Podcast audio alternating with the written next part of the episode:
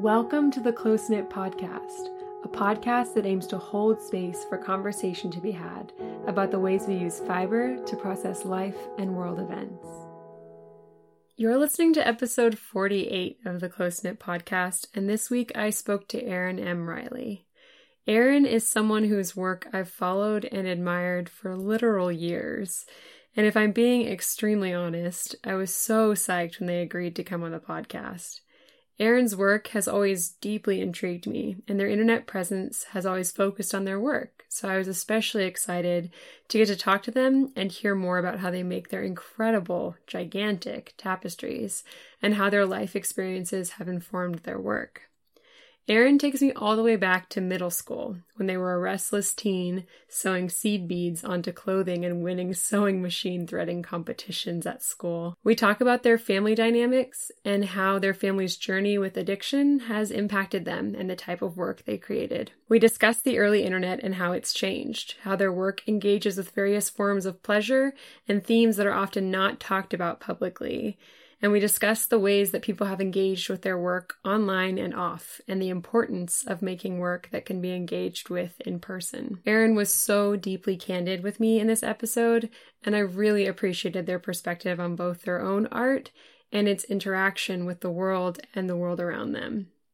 Listen on for our whole chat. Thanks so much for tuning in.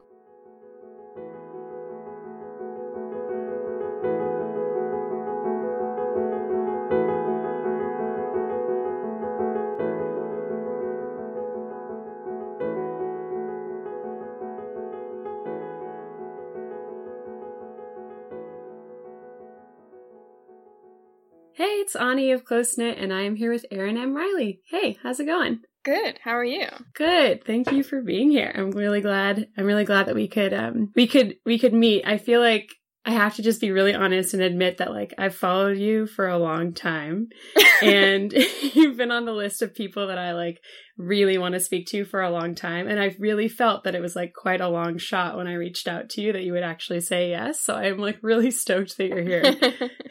yeah, I like talking. I mean, I think podcasts I listen to a lot of podcasts, so it's cool to like be a part of it, you know. Yeah, cool. What kind of podcasts do you like to listen to? Um all sorts because you know when i'm working i listen to um like everything there's a lot of like true crime and i just like listened to this addiction one for like mm. two weeks straight which Whoa. was intense what yeah. was what podcast was that it's called dopey Ooh. it's pretty um rough yeah, but okay. it's like kind of relevant to what I'm thinking about and stuff. So, mm-hmm. um, yeah. So I listen to a podcast like straight. Right now, I'm um weaving and watching like random TV shows. So yeah, yeah, yeah, nice. It's I find it interesting for me with with making work. Like I kind of go through lots of phases of like it'll be just podcasts all the time, or it'll be like just music all the time, and I have a really hard time like kind of um yeah or just trashy tv for like mm. a long period of time yeah yeah it really depends on mood i think yeah totally um so what i want to start with is i want if you can like wind me all the way back to like what your first memory of working with fiber is whether that's weaving or not can you take mm. me back all the way there yeah so i was actually thinking about this to try to remember. But so like in sixth grade we had um home ec. Yeah. And so home ec was sewing and like I won the threading machine threading contest, whatever. Oh yeah. So I was like the I was the time to beat for like ever um in sixth grade. So um and I really loved sewing, you know, with the sewing machine. I was never I never did hand sewing before that. Mm. So after that, I got a sewing machine for my birthday. Right. And that sewing machine just died recently. It was like 20 years old. Wow. So yeah, it was it was like the thing that um my little sister and I used to share a room, so she would end up sleeping on the couch like while I was sewing into the night. You know, they had to sort of tell me to go to bed, which is yeah, kind of right. the same life that I have now. But I also used to bring seed beads, like tiny seed beads, to school, and um, I would like bring clothing or fabric and finish my test or whatever, like any moment, any moment spare time, I would be sewing these seed beads onto fabric, which and I also used to bring like like fabric paint and like paint clothing in class. Yeah, right. Um so there was a lot of sort of obsessive use of hands throughout yeah. my childhood.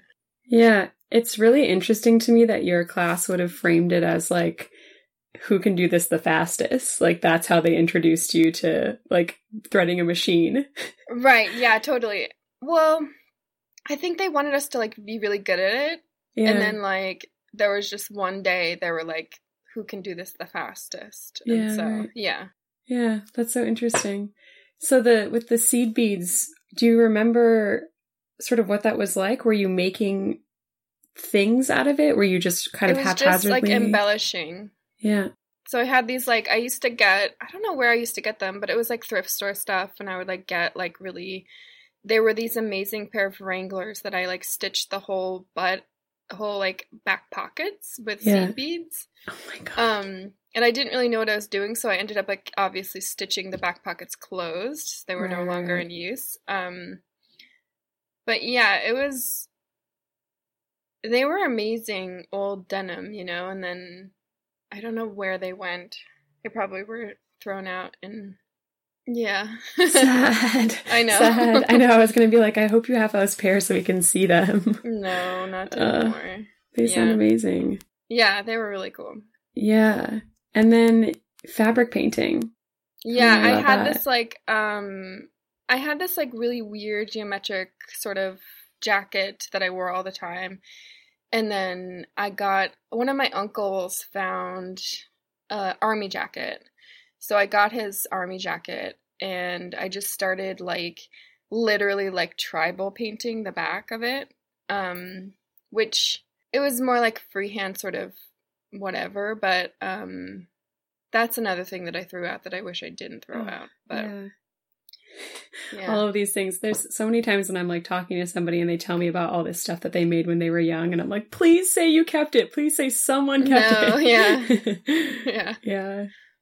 Oh, gosh, that's amazing. Yeah. So I started doing all that. I think I was just like, I wonder what the teachers were thinking a lot, you know, like why they let me do mm-hmm. that. But I think I was just not bothering anyone. So it wasn't like a disturbance or anything. Yeah, that is really interesting. And I feel like probably a lot of kids would really benefit from being allowed that type of practice. Like, I think there's really a reason that like fidget spinners became a huge thing. Yes. Because yes. kids are like sitting in classes like bored out of their minds and like needing something to do or they need to, to like something to help them focus. Like, I really find that just in general to feel at ease. Like, I just am better when I have something in my hands that I can do something with. And like the fact that that now translates into like socks or like something that I can wear is just a nice like byproduct of the fact that I have like excess energy in my body that like needs to go somewhere. yes, for sure. Yeah.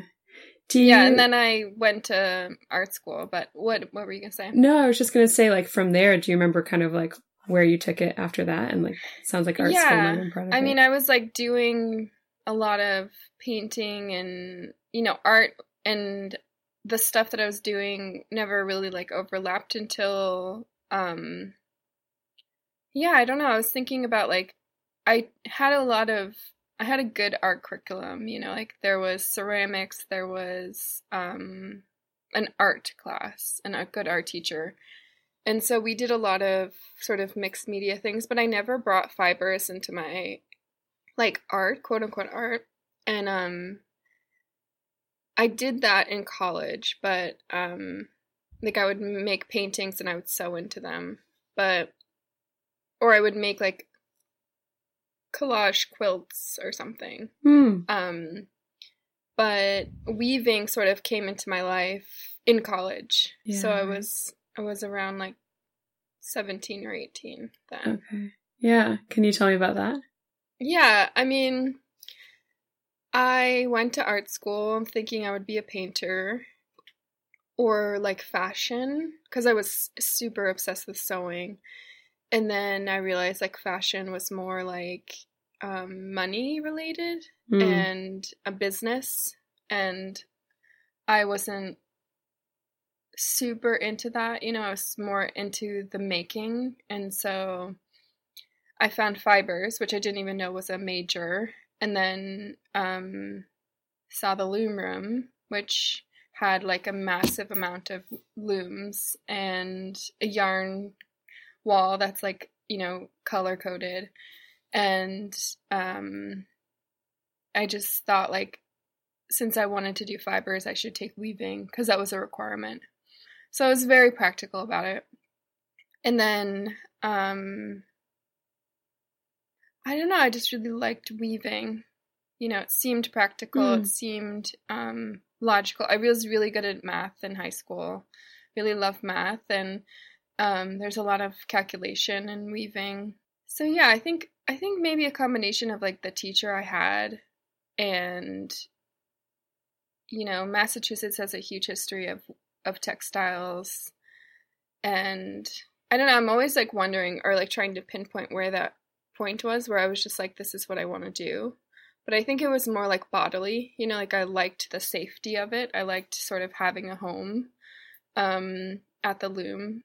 So like there was a place I should be. Mm. And it was very sort of um productivity based. You know, there was an like a a show of your labor, yeah. which you know when you're sort of coming from this like middle lower middle class background, being tired and doing work is like very sort of that's what you get the pat on the back for. Mm. Um, so I felt like I had to show my work and be productive in art school. Yeah.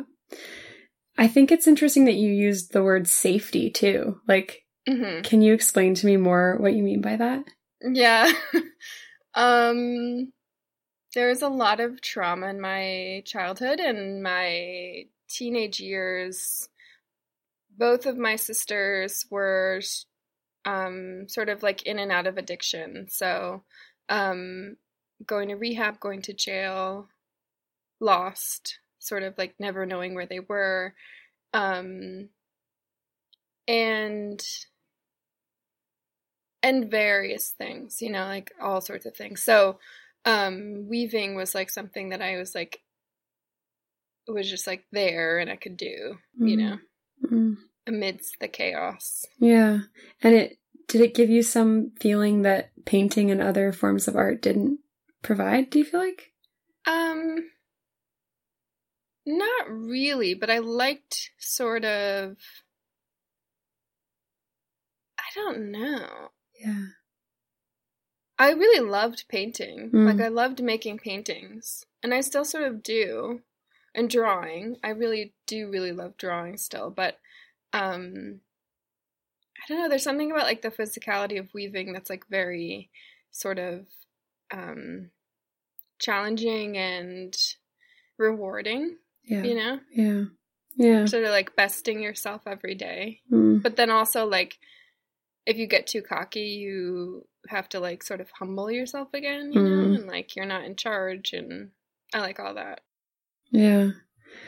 Can you tell me what your earlier weavings were like before now? Like, I guess yeah. how long ago? Because this would have been a while ago now that you yeah. Started so this would have been 2003. Right. Okay. Yeah. Tell me about what that like from kind of 2003 yeah. through. Yeah. We've yeah, got a lot of so, years to cover. I know. There's a lot. I know. I was just looking at a slideshow I did, and I've done this. I've done my slideshow from this point mm. forever. Mm. And then I was like thinking, like maybe it's too long. like maybe the time frame is too long. Um, let's see. In college, I was thinking about my sisters a lot. I was thinking about girlhood a lot, and I was thinking about how three girls grew up in a home. We have different fathers, but um, I was just thinking about like this sort of ecosystem of three girls who grew up in a home. They're all pretty similar ages, you know, they're spaced apart evenly. Um, how we all turned out so different. And um, so I was researching birth order and um, like daddy issues and trauma and addiction and um, single parent households and you know like everything about growing up and how you become who you become um, mm. and so a lot of the work i was making in college was based on childhood photographs so it was like based on the photographs of mm. my sisters so i was like blanking out myself or um, sort of accentuating them you know like when i was thinking about because when someone's you know sort of struggling everyone's obsessed with the addict so um mm. so yeah you become sort of absent and i think a lot of how i was the middle child so there was a lot of like you know Erin will be okay but then like have to deal with this other sisters um so it was like dealing with a lot of a lot of things that, that were like obvious to me, but like sort of vague because my my family was close by. I was in Massachusetts still, um, and then leaving Massachusetts, I went to grad school. So I went to grad school in Pennsylvania, and then I was sort of able to, um, sort of explore sort of more deeper, deeper things. Mm. What did you do while you were there? Tell me more about that. So um you know, I think part of addiction is like um everybody sort of judges the user or the person who's like in active addiction, you know, judges their actions, judges their choices. Mm. Um and part of sort of like reconciliation if any family is dealing with parents mm. and grandparents and family structure and um like intergenerational trauma. So when I was I was sort of you know, as a young adult, I was naive to a lot of things and judging my sisters um, because I was mad at them and their choices, and I thought it was easy to just stop, you know, mm. Um, like a lot of people think. And um, like leaving and sort of being able to have that distance I was realizing like there's a um I was able to s- focus more on my mother mm. basically and like deal with a lot of the stuff that um I would have felt like um was a betrayal to sort of think about mm. um because um you know it's not yeah yeah I don't know yeah. It's hard to it's hard to like broach those subjects when the parent is so fragile, mm. you know? Mm. So I was able to sort of make work about her and make work about um, men and sexuality more and so no one was really seeing that work, which is kind of an, a blessing, you know. Nobody saw any of the work I really made in grad school. I threw I threw all that out. Really? Yeah, so I was making a lot of work about like I made work about our house.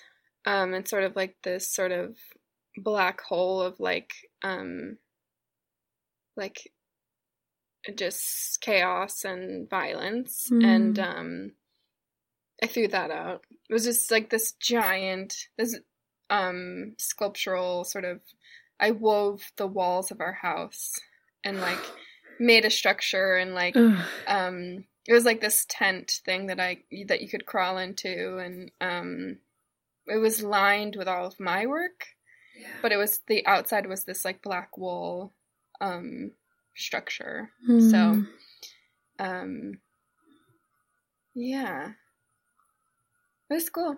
Whoa. Yeah. yeah. I mean, that seems like just so much. I mean, I guess I'm I'm interested as well in what that process was like for you of of like throwing that work away. Like I imagine that I mean just knowing the little bit that I know about weaving mm-hmm. and knowing about just like fiber art in general, like things take so long and there's so much of you that goes into each of those. Like what was that process like for you? I think for me it's like even now when I weave stuff, it's like very much like you you make it and then you're like you kind of are done with it. Mm. Um, there's not a lot of connection. I wasn't really like, I sort of blame the 80s and like cocaine on like my fa- my my lack of um, sort of like dopamine or like you know like pleasure mm. retaining pleasure from things um, or sort of like having like self-esteem or something like that. So um thinking about the work it was kind of like i made it and i did it and then i was just like done with it. Mm. you know i think um i was never really like brought brought up in a place where like things mattered or like you know like i was special or things were special you know? So even if i wanted to keep it there was no place to put it. So like you know the practicality of um making something and then being proud of it and then having a place to put it you know mm. and I, I i was moving it all on my own yeah, so it was like another level of like sort of like being burdened by my own sort of like I don't know narcissism, you know, like making this thing and then being like having to be like, "Can you help me move this thing?" Like I wouldn't do that. So um I just threw it away. Right. Which um I don't know, I think I threw like away a lot of work. But yeah, I just think it's just like it's easier to throw it away. But so. if you also have so much work, right? Like, I've, right, has yeah. your has your approach to this changed since grad school, or like how have you how has that changed? Well, I've sort of like acquired it in a different way. It's rolled, so it's easier to store. Mm. Um, it I do a lot of purging, so I do throw out a lot still. Mm. And I go through phases, or I did used to go through phases of just sort of like selling it for like $50 mm. to pay my rent. So I would do sort of studio purges where like everything was for sale. Like I had no sort of like boundaries as far as um, value goes. Like I just needed money. Yeah. Um so I've gotten rid of a lot that way. And I also take my work apart.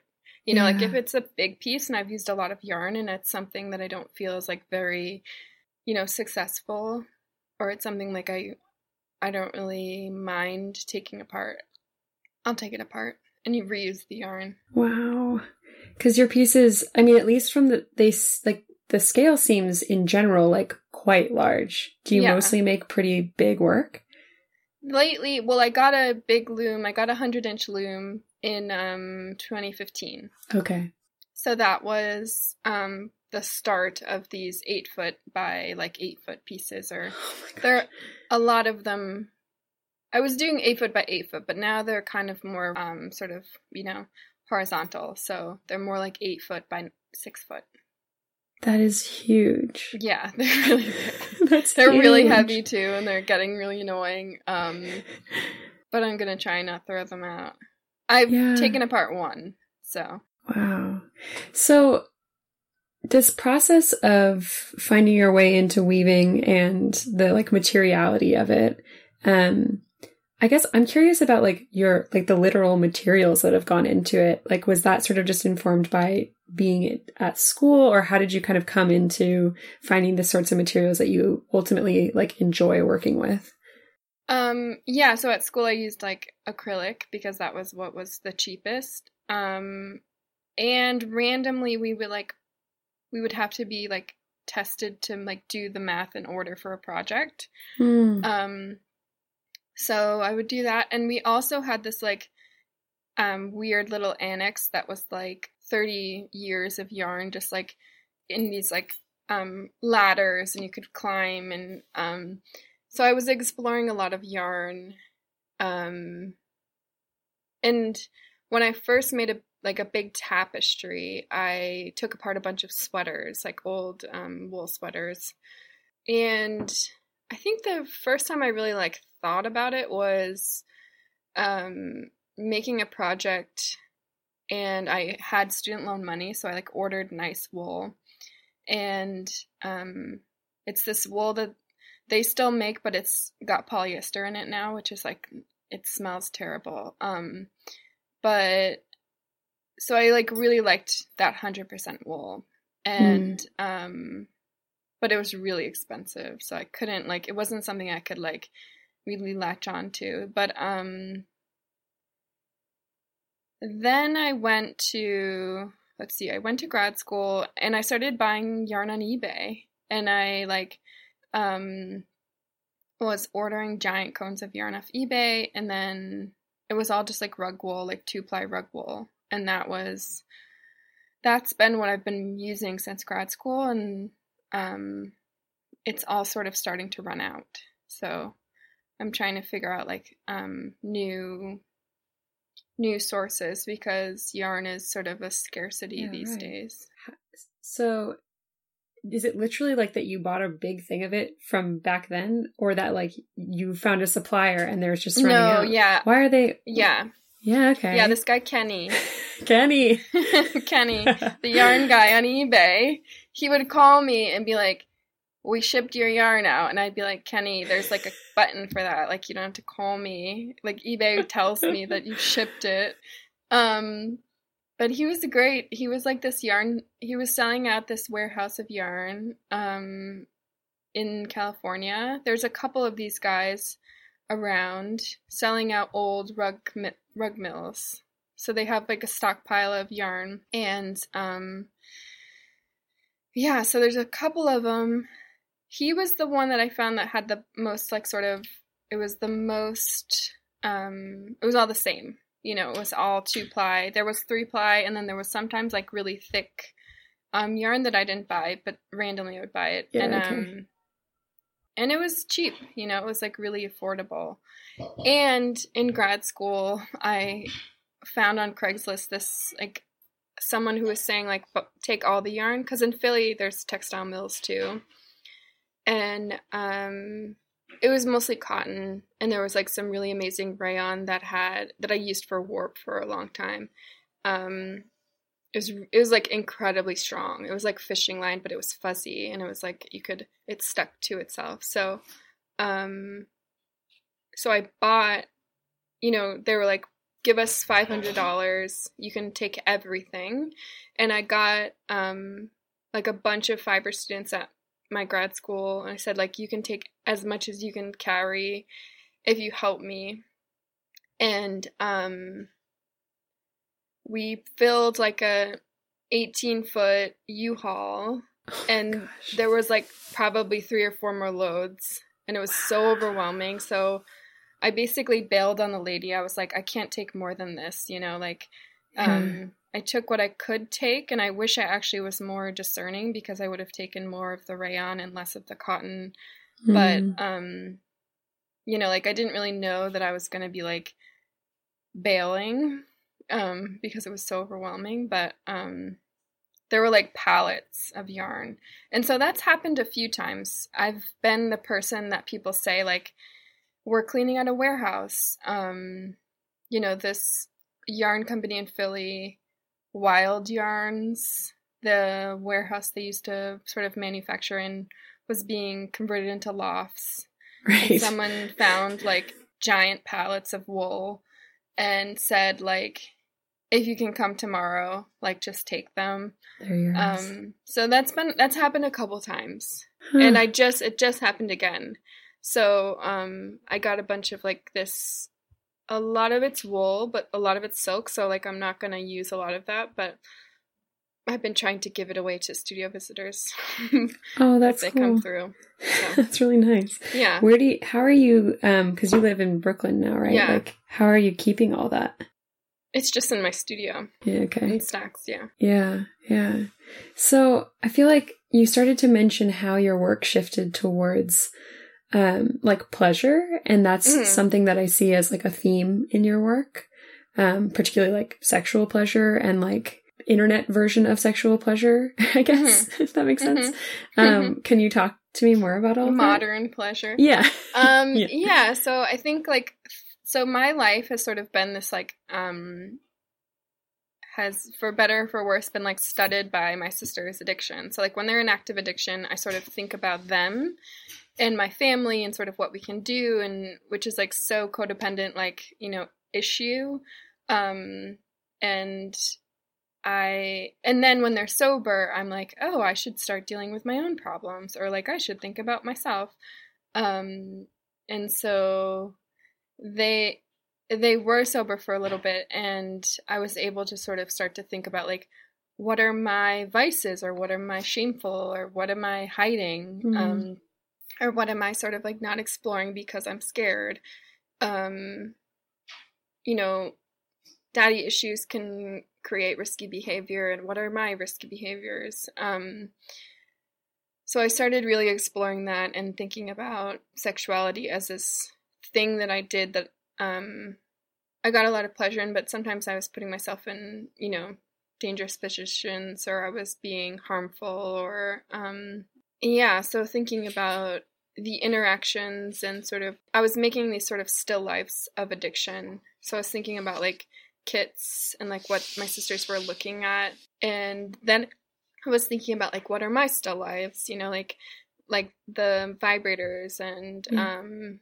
like the underwear or like um, various sort of intimate objects that I think about. So, yeah, yeah, that's sort of how it came about. Yeah, yeah, and I was also thinking, you know, I was dating and I was thinking about like um, how I was just sort of like coming into figuring out myself and like my relationship to um commitment and gender and like freedom and sort of like I always knew that the the way men talked about women doing the things that I'm doing and that they they ask for, but in public sort of shame women for. Mm-hmm. Um, I was always very sort of like confused by that. So, um, and I was um, amazed and sort of like jealous of the women who stood up for themselves because I um I wasn't there at that time, mm. you know. Mm. And um just like, you know, you judge an addict or judge somebody making a choice that you don't understand, um women judge each other a lot. So um I was unpacking that and sort of like trying to figure out like how do we come together you know as sisters but also like like literally as my my sisters and sort of mm-hmm. start to broach these these relationships um and and how do i sort of come back from this like this persona of being like a girl hater you know like mm. being raised as like the competition and rather than sort of like camaraderie mm. so mm. Yeah. And yeah. I don't know that my work does that. You know, I think in a lot of ways my work alienates me from um womanhood and things like that. I don't necessarily like um relate to those things. And I think a lot of like historically female sexual artists um have a history of being sort of like hated or like mm. um, ostracized. Mm. Um, and I've had situations where that's sort of like similar, but um, it's it's not the I'm fine with it. You know, it's like I'm making the work that I want to make, and I'm not going to not make the work um, to have more friends. Yeah, yeah. Well, and that's that's interesting because I I something I was thinking about before we started talking was just the ways that your work once in public, like what that dialogue then becomes and like what how that relationship changes from it having been like quite this intimate portrait of you yeah. doing your work and then it's in this open space and people can talk about it and there's these themes of like there's there's blood and there's you know there's menstruation and there's porn and there's these things that I like I personally feel really happy to see particularly mm. within fiber art but just in art in general but I was curious to ask you about how in general it's responded to publicly yeah I think um the porn stuff is like the porn stuff to me is like the most sort of um it's kind of like the sort of hot button issue with people who are pretty uh, scared of sexuality you mm-hmm. know it's mm-hmm. like um it's like people who see the porn pieces want to all of a sudden talk about like um sex trafficking or like um rape culture or um you know various things that um make the performers victims. Mm. So hmm. they're sort of jumping to the fact that they're being exploited. Um, and that's obviously an issue with sex work and um, something that I've read a lot about and, you know, know a lot of sex workers. So it's not something that I'm ignorant to, but um, it's something that I think people jump to as sort of like this like political um, way to shut it down. You know, it's like they they're not saying like it's perverted or it's wrong or um, they're saying the women are being dehumanized and um, you know which is yeah that's a great conversation to have but it's not like we aren't having that conversation about like workers you know in at Amazon, you know, like we aren't mm-hmm. having that mm-hmm. conversation as a whole about everybody. Um, mm-hmm. Um, and quality and, you know, sort of all of these things. And I think for me and for like most people from my generation, porn was this thing that happened to us. You know, like we the the internet sort of came and porn came too, you right. know, like there was there was no consent in those early years. You were just like all of a sudden a pop up would happen and you'd be like, oh, porn. Yeah, right. Um, so, and there were times when I was like pretty sure that my sexual, like that I was a lesbian because, mm, you know, men were scary on the internet. And then I was pretty sure that I was queer, you know, like uh, the, in, like porn, it really allowed me to know that like, um, or like to everybody. Mm. So um porn for me has always been this like um safe or not safe, but sort of like this yeah, this like private thing that happens and um masturbation was also a thing that um I never felt it was like that wrong, you know, like mm.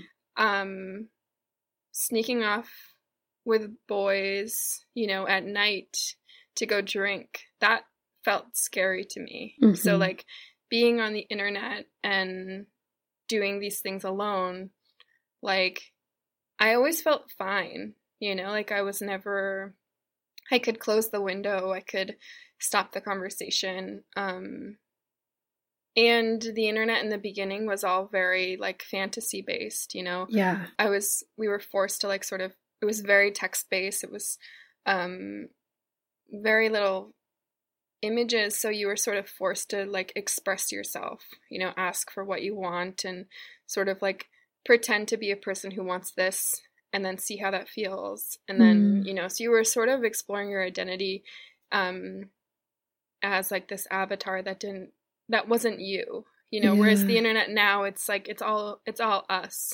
yeah and so we have to like really um like bank on our identity and like stand by our identity, which is not fluid. You know, it's not yes. like static. Yes. Time, so yes, I don't want to cut you off. I didn't want to cut you off at all, but I was just like nodding so vigorously because that feels yeah. so. Um, that just feels like such a relevant and important and like really poignantly phrased way to describe what it is like to be on the internet as a person in 2019, where you've crafted an identity, right? Like this is a crafted identity for the internet. Regardless of how vulnerable and real and authentic you are online, it is still a performance. It is still crafted. And yet the expectation too is that it's like static, right? It's like right. you are this person and you tweeted something about blah, blah, blah six years ago and now we hate you. right. Yeah. And I think that that that is such an interesting thing that I had not really thought about about like the early internet where and I guess it's partly because I was like I'm 27 now mm-hmm. and so the internet kind of like I remember dial up I remember all of that yeah. but like yeah. but like I was quite young when the internet was pretty new so I wasn't in like chat rooms and I wasn't you know I was playing Neopets yeah. like I was my avatar was like a little was like you know was like a little fairy or whatever like I wasn't so like I wasn't enough of an adult yet or even like a teenager yet to be exposed to anything that was like uh I mean a little bit sexual but like for the most part I don't I don't remember much of that. And like I just think that that's so interesting for you to point that out about like it's it was fantasy and there was this ability to sort of like I don't know, you didn't necessarily say anonymously, but you could kind of almost anonymously yeah. explore these things or have a little bit of anonymity oh, within it. Completely anonymously. Right. There was no way to find each other. You know, it was yeah. like you had a screen name and email addresses, but email addresses weren't like a thing really. Yeah. Um, yeah, I think, you know, it's what people would call catfishing now, yeah. but it wasn't something that people, the internet wasn't a thing you crossed into. Right. You know, it wasn't, um, it was a thing and you like sort of, um, you could step away from it. Mm-hmm. And so now it's like this, um, vortex. it's like it's like reality, it's everything. So yeah, I mean, I would go online as a young person and write like erotic novels and like share pictures and um it was this thing that I know that if I was caught, um my mom or my parents probably would have taken the internet away. Mm.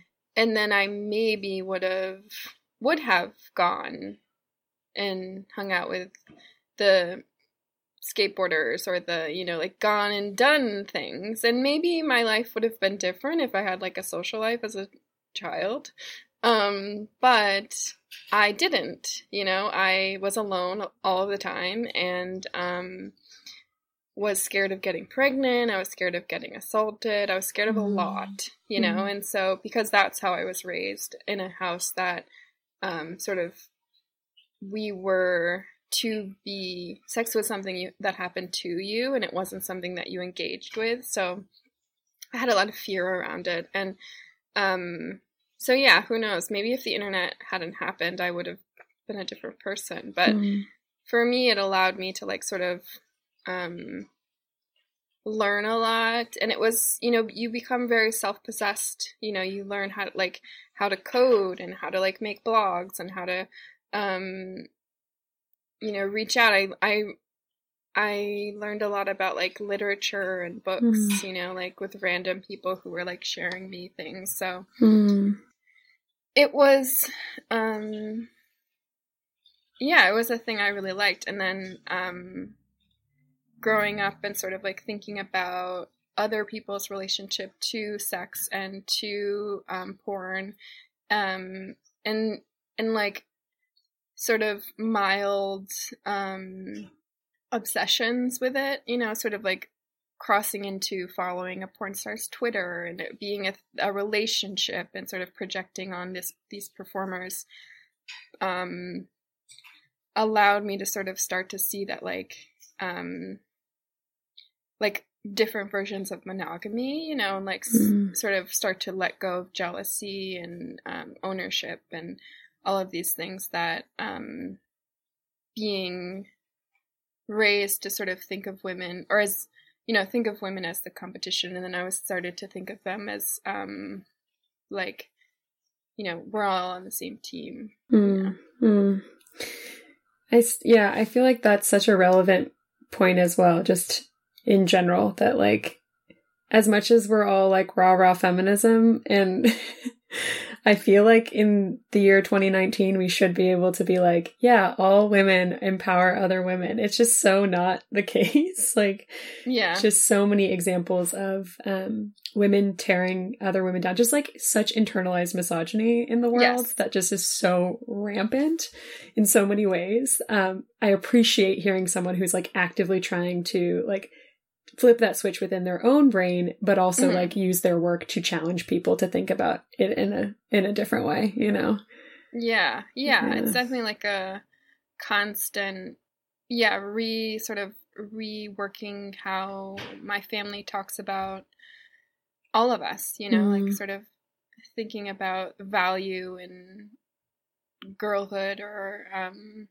you know i sort of identify more in like the non-binary situation but mm. um i my work presents as women you know and i think of, i do a lot of work about growing up to be raised a thing you know mm. that has been constructed so I'm fine with those like sort of words, you know. Mm-hmm. But yeah, it's definitely something, you know, I go home and it's like the one of the first thing my mom always says to me is like that I should be wearing more makeup, mm. which is like this. But then she always says like my other sister should be wearing less makeup. So it's like this super complicated like like we'll never be, you know, like yeah. and it's like and I'm always so sad about that because it's like we are her, you know, we are half her. Totally. And so I'm always like so sad for that that like we should be we should be the like you know because she obviously has very little um or not a lot of self-love you know so like mm-hmm. her that reflects on us you know and i think that's i feel sad for her and like i'm not really like looking to be pretty anyways so it's not something like from a young age that was never like my goal in life yeah. um so um i was always like pretty a tomboy so um I'm always like, okay, yeah, I'll wear more makeup. But um yeah, it's something you have to sort of fight constantly against. So. Mm-hmm. And then thinking about sort of the work I, you know, textiles in general. Yeah. It's like people are always bringing up womanhood and I'm never sure like sort of how that I don't have that connection to it, you know. Mm. Do you Do mean you have that connection? Do you mean like specifically like I identifying as a woman or identifying with like, like feminine traits. Work. Right.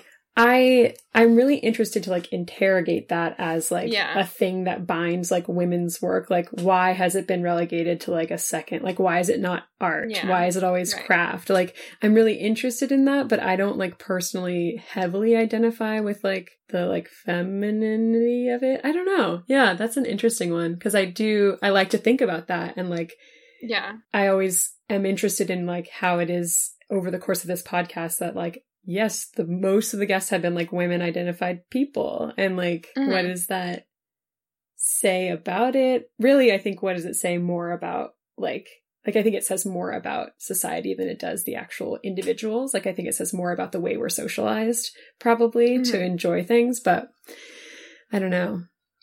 Yeah or like the value of time. Totally. I think you know, like yeah, capitalism and all of that. Yeah, so yeah, yeah. I it's interesting because I I haven't finished the book Women's Work, but I was very excited when I got through the first few bits of it, just like having a broader historical context because I feel like mm-hmm. I have a decent handle on the last like 20 years of craft, but like prior to that like oh industrial revolution and before that and stuff like mm-hmm. why was it actually that women um women kind of ended up working primarily in textiles and so i feel like just more things like that like i want to read more about that sort of stuff to understand what the historical context is for all of it as well yeah i think it's more i think the insecurity of that label sometimes makes it like front and center mm-hmm. and i think like um I've been trying to sort of disengage, even though I brought it up. But um, I'm trying to sort of like disengage from that conversation. But mm. even the other day, I was at a talk and the person makes um, textile ish work, and I was they were brought up to tradition, and they talked about a lot about tradition and um, yeah, I think textiles has been so like removed from tradition. Like, obviously, there are people whose grandmothers did sewing, but I think that for a lot of us, there was a gap. Mm. You know, mm. I think that some parents kind of either didn't have relationships with their grandparents or you know, I didn't grow up with grandparents, so it was like something that like I didn't have a little old lady in a corner, you know, doing her knitting or sewing or yeah. um but I do know people who have that, mm-hmm. you know, and that's pretty cool. Um, and then sometimes I think like, oh, those people have a better like stake in this mm. material. Mm. You know, it's in their it's in their genes or it's in their bones, you know? Um but yeah, so I don't think it's in my my I don't know, maybe there's a weaver, a long lost weaver, but I think it's more of a temperament and like a need. Yeah. Um, I know weavers who have drastically different political views from me, who have, um, you know, who do not like my work, who whatever, and they we agree on the basics, you know, like we are um we are impatient in life, but we are very patient in the making. Yeah. And um we didn't get in like we didn't get into it because like I don't know, I think I for me I thought a lot of weavers were upper class. Mm. I always thought um an artist, you know, I think even still people think artists are all like very rich, you know, or like it's a privilege to sort of pursue. And it is. But I do also think that like having nothing or like having no stakes or nowhere to fall, it's like um there's a freedom in that, mm. you know? Like I think I was always like like stuck on never having kids and never having like baggage or um you know I throw all my work out so it's like I don't have a lot to move and um it's all I can sl- I've always joked like I can sleep in my work you know like I can use it as um shelter so it's like I think when you don't have far to fall or a lot to lose like making is not that risky mm-hmm. you know yeah um I think having no sort of like loyalty to my family, you know, I felt pretty um as long as I wasn't um needing bail or like going to jail or like needing to go to rehab, it was like I was pretty much like do what you need to do. Um and I think for for better for worse that allowed me a lot of freedom because I was like sort of let go from these like um I do feel a lot of guilt from like not being able to be a provider, you know, as far as like being helping my family out, but um I think that allowed me this freedom to like you know, you guys aren't going to help me, so I don't have, have to help you. Mm. And um we can check in on each other every now and then, but like um I'm not asking anything from you. Right. So I don't owe you anything. Um and yeah, I think it's an interesting path, you know, it's sort of like survival and um like yeah, I don't know. It's I'm reading a lot. I'm reading this book Ninth Street Women. Okay. Have heard of that? No. It's like about a lot of the women in um the early abstract in in New York. Okay. And so they're painters and like talking about the like a, a few painters like abandoned children and mm. you know ran away from marriages and um which is probably a common story amongst male painters but sort of you know it's like a yeah. thing that um you know it seems seems so shameful you know for them to pursue this but it's like it's either that or they are horrible mothers or like you know bad partners or um unhappy you know? It's like yeah. um so yeah it's an interesting choice. I don't know. Yeah. Weird tangent but no no i think it's it's all relevant you know and it, it also kind of um i guess it feeds into my curiosity around um the pieces of putting together an art practice and keeping yourself alive, you know, fi- mm-hmm. financially and whatever else. And mm-hmm. you had mentioned before that like you've done these sort of studio clearouts where you sell things for like 50 bucks or whatever, which is wild. Like your work is so huge and there's so much labor and there's so much um there's so many materials that go into it. Has your relationship to like how you value it changed over time or like what does that kind of look like now? Um no, it's more sort of like set in stone, you know, like mm. I work with a gallery, so there mm. are sort of restrictions on my um ability to be self-destructive, you know? Um but there are a couple pieces like there's a couple pieces that reference an ex that I might bleach, which I ble- I've been bleaching a few of my my work for a while. Oh, yeah. Then, I mentioned I saw you say something about that, and again, I guess yeah. like my mind is so like I get unraveling and stuff, but I had not even considered that as a possibility to just bleach. Yeah, so like weave it and then bleach it, which I was doing. I did that a lot for um like dick pics people would send me. so like unsolicited dick pics, I would um, weave them and then I would bleach them out. So they were these like sort of tonal like um you know images yeah which they were really cool um That's amazing but wool really gets gross when you bleach it it gets like crunchy and it's Mm. there's this like happy moment where it doesn't like start to disintegrate so um and a lot of the wool i use is like treated so it's hard to get really good bleach out of it. Um so so yeah so right now i'm just making work and then my gallery will see it and then they'll usually take a lot of it. Okay. And so they'll have it at the gallery they'll show people or they'll send it to shows and stuff like that. So right okay. um a lot of the work leaves the studio pretty soon. Yeah. Um i do live with a lot of it because i make a lot. So i live i like will put it up and then um have develop a relationship with it and then and then it can go and have a life outside of the studio. Yeah. When did you start working with the gallery? Um in 2017 okay so that's like sort of recent new yeah Yeah. i just had my first solo show a year ago oh cool with them yeah wow. Yeah. that's awesome yeah That Yeah. seems like Very a, or I imagine that feeling like a somewhat se- more secure relationship than like just trying to sell yeah i mean but I know. commitment is also very scary totally, yeah. so you're like yeah.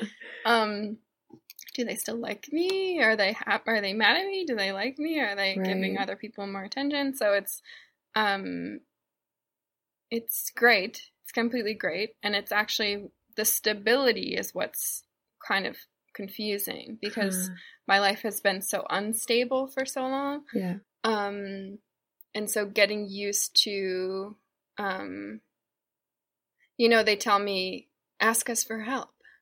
Like what do you need you know like whereas galleries in my past life have been like can you ship the work like or they'll be like using me as a therapist you know Mhm. like we can't pay our rent we can't. we uh, you know like just like unloading you know and i Mm. think um so this is like the first really sort of stable gallery relationship I've had and and it's great. You know, I think it's really cool and um yeah, I don't know. Yeah. So what kind of work are you working on now? Can you talk me through some stuff? Yeah. So one of my sisters relapsed in October. Mm. So for October I was at a residency and I was weaving um a lot of self-portraits and like Hmm. thinking about um I was just like going through a lot of images that I've been avoiding or just like putting on the back burner and um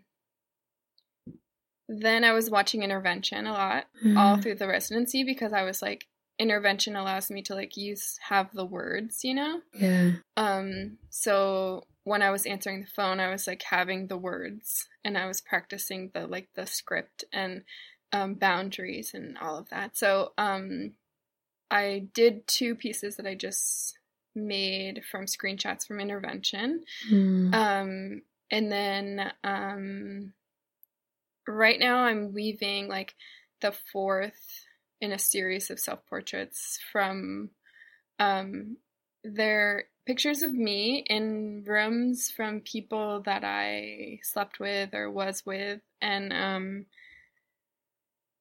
sort of thinking about who I was, you know, less about my body and like, you know, they're sort of like selfie nudie pics, but Mm. they're more about like, it's like less about sexuality and more about like who I was, you know, who and who, what I was thinking about and sort of the spaces I was in and um, the people I was with and, um, yeah. And then I think I might weave some lady slippers next. The flowers Oh, okay. lady slippers. Okay. So my that's like the next piece. So Yeah. and I'm doing a residency at this paper place. So I'm doing um a car crash series at this paper mill. Cool. Um so I'm doing a lot. Yeah. And these are all kind of, or mainly that that large scale. Are they? Are you working mostly from that hundred inch loom? No, they're um for well, a few of them are large, and then mostly mm-hmm. they're medium size. So my medium size is four feet wide. Yeah, wow. I mean, that's still so that's like huge. Yeah, it's pretty big. yeah. yeah, yeah. Um, yeah. Is there?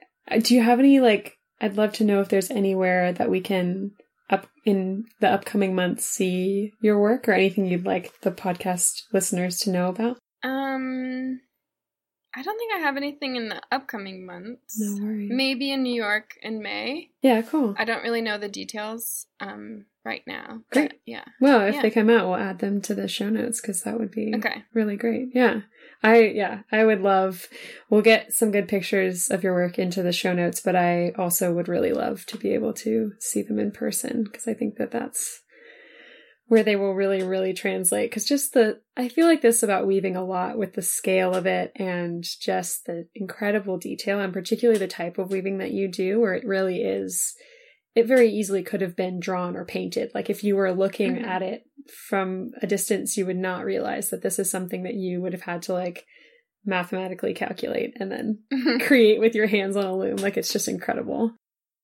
Yeah, I do like sort of how the internet allows you um you know i think you know algorithms say like your work should be good for the internet but i think there's something so like um like punk about like making work that isn't good for the internet mm-hmm. you know it's like yeah. it it looks good and i can photograph it well but like it's different in real life and i think like there's something um really satisfying to that fact mm-hmm. and like allowing people to go, I don't need to see that show. But if they do see it, it's a different experience. And having that um, click in their minds, like, oh, maybe I should see stuff in person, or maybe I should engage with things. So, yeah. Yeah, my work is really different in person. Um, so, yeah, it's good to. I have been sort of slowing down with showing. I used to show all the time. So, mm. um, I am sort of slowing down, but things are coming. So cool. TBA. Awesome. Yeah. Thank you so much for being here. Yeah, thanks for having me. Yeah, it was really, really good to talk to you.